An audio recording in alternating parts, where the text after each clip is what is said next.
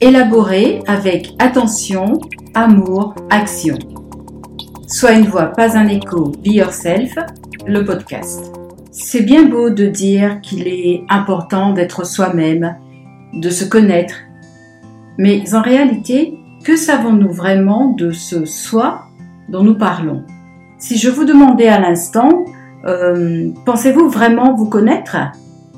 Peut-être que vous me répondriez oui, et que vous me parleriez de vos traits de caractère, de vos qualités, de vos défauts, voire de votre sensibilité. Mais la connaissance de soi ne s'arrête certainement pas à cela. Et c'est ce que nous allons voir dans ce podcast, et en particulier comment améliorer cette connaissance de soi. Bonjour et bienvenue dans Sois une voix, pas un écho, Be Yourself, le podcast qui vous invite à faire résonner votre voix et à danser à votre musique. Je suis Yveline Glodbressy, coach certifiée, créatrice de la méthode et de la marque Sois une voix, pas un écho, Be Yourself. À travers le podcast Sois une voix, pas un écho, Be Yourself, je vous invite à la réflexion, à être le leader de votre vie, à vous renforcer, à accroître vos connaissances au-delà des apprentissages classiques, à aiguiser votre sens critique, à vivre votre vie pleinement. Vous êtes le héros de votre roman.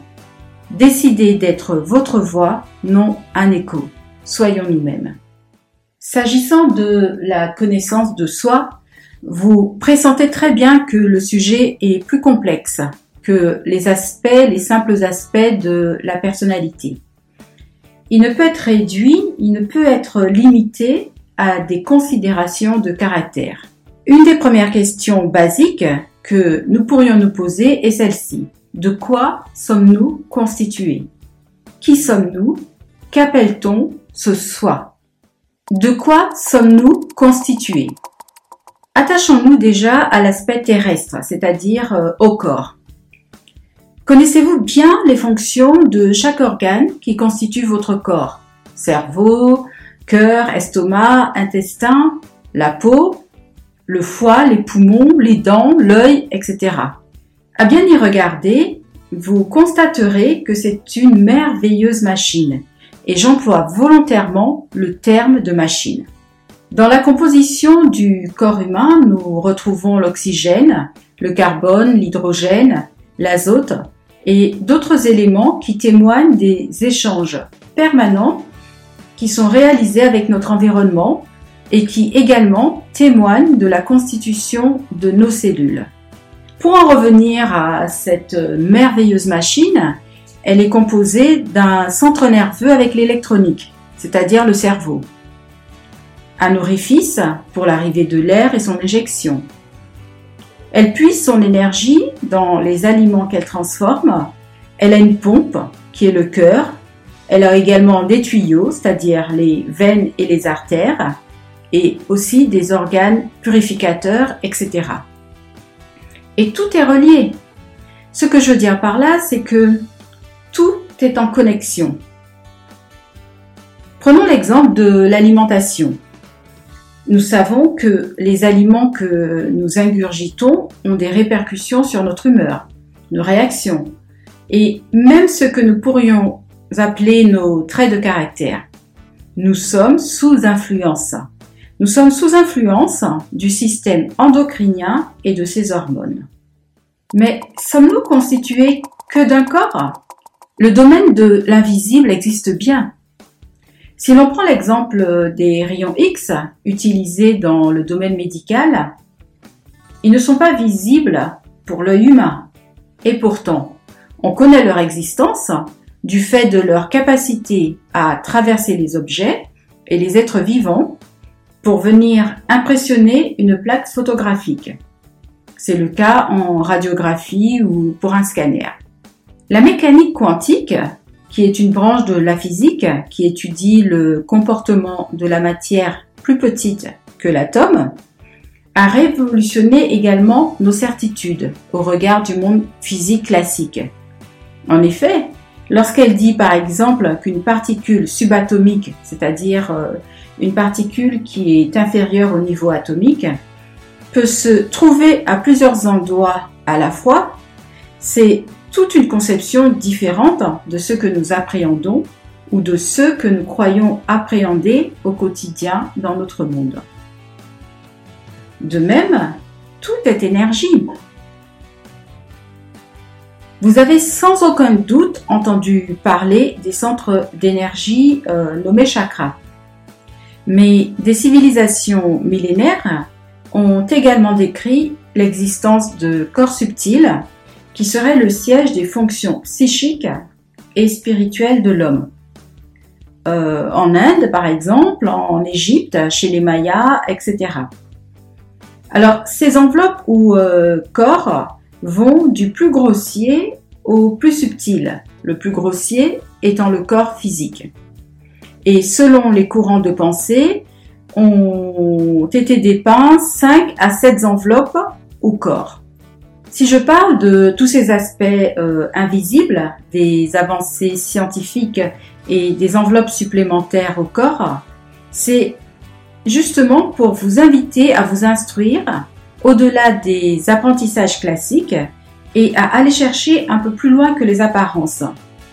C'est pour euh, vous inciter à vous informer sur euh, les lois de la physique, les lois de la nature, les lois du cosmos et les grands principes.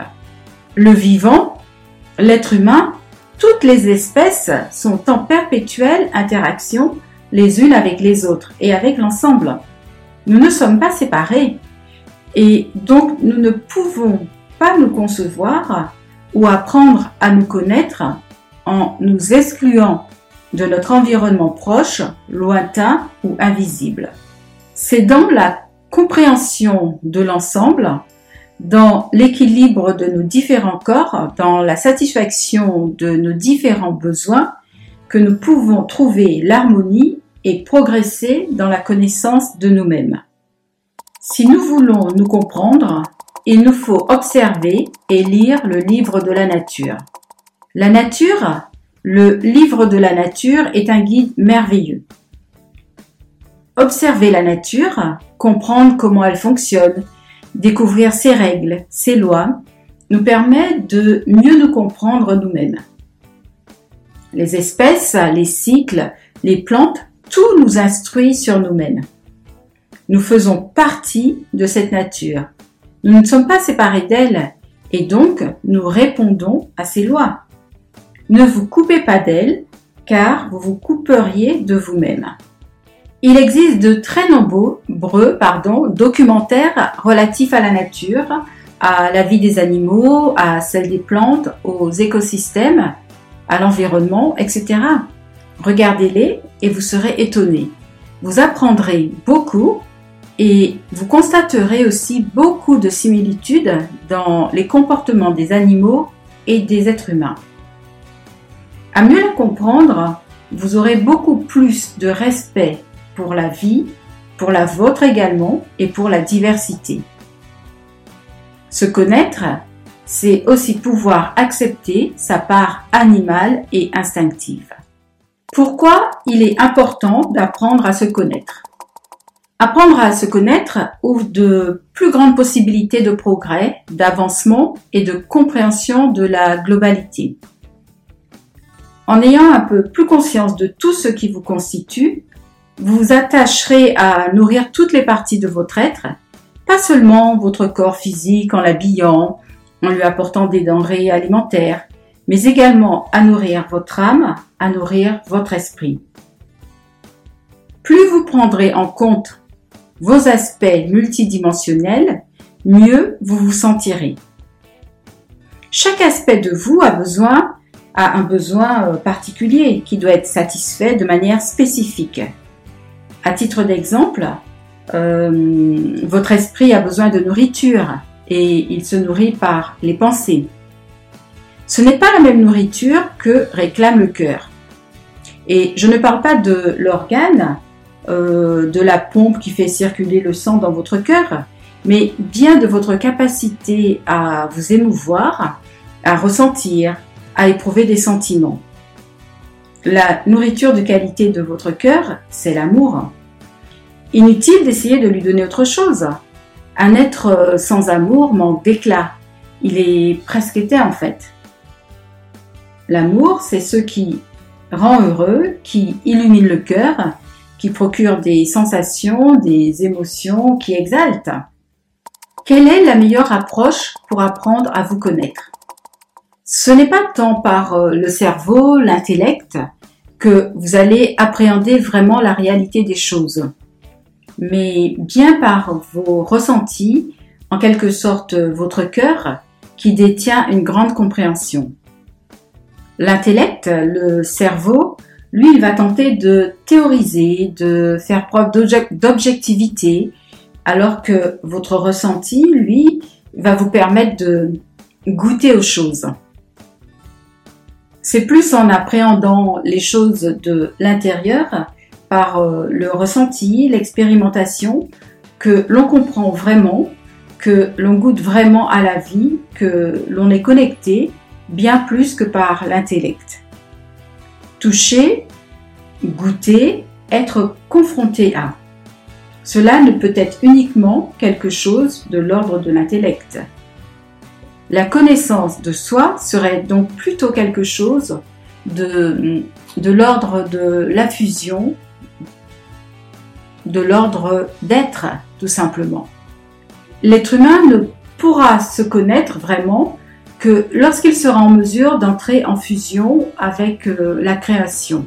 Autant dire donc qu'il ne se connaîtra jamais complètement.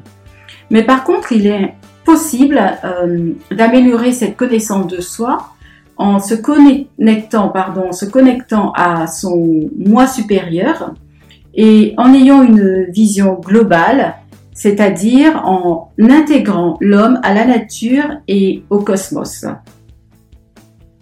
Cette connaissance de soi, cette approche, euh, donc plus et plus proche d'une synthèse que de l'analyse, car l'analyse fonctionne sur les détails, par exemple le corps, les organes du corps, leur fonctionnalité, mais l'être humain est un ensemble bien plus complexe que le simple corps, d'où l'importance de la synthèse, d'où l'importance d'une vue globale plutôt que de l'analyse qui ne prend en compte qu'une part, qu'une portion. Et même si vous ne prenez que votre corps, celui-ci, en réalité, n'est qu'une synthèse de différents éléments. En effet, vous n'êtes pas juste un rein, vous n'êtes pas juste un cœur, vous êtes une synthèse, une unité. Se relier à l'origine des choses. Les réponses, la connaissance à l'intérieur de soi. Dans notre moi supérieur, nous pouvons nous relier à l'origine des choses. À l'intérieur de vous, vous avez un accès direct à une fréquence de sagesse, une fréquence de connaissance, à une connexion avec l'infini. Tout est inscrit à l'intérieur de nous, mais très souvent, nous cherchons les réponses à l'extérieur et nous n'accédons pas à cette richesse intérieure. Il faut dire que pour beaucoup d'entre nous, nous vivons dans un tel brouhaha extérieur, sans cesse sollicités, sans cesse connectés, sans cesse subissant des informations de toutes parts. Comment pouvons-nous accéder à ce qui existe au plus profond de nous, à ce que nous désirons, à ce dont nous avons besoin, si jamais nous ne coupons le son extérieur pour entendre notre voix. Sans ces moments de silence, d'isolement, vous serez constamment pris dans une tourmente qui vous éloignera de plus en plus de vous. Tandis qu'en vous connectant à votre moi supérieur, intérieur, vous vous connecterez à votre moi le plus authentique. À l'intérieur de chacun, il y a de la sagesse, de l'omniscience. Dans le moi supérieur se trouve votre individualité qui, elle, est différente de votre personnalité avec vos éventuels défauts, qualités, inclinations, qui est différente de l'ego. Mais rien n'est à rejeter, seulement à améliorer, voire à maîtriser. Alors, je vous invite à écouter votre voix.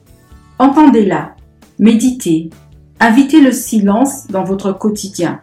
Déconnectez-vous du brouhaha pour vous reconnecter à vous. Offrez-vous ce cadeau au moins une fois par jour.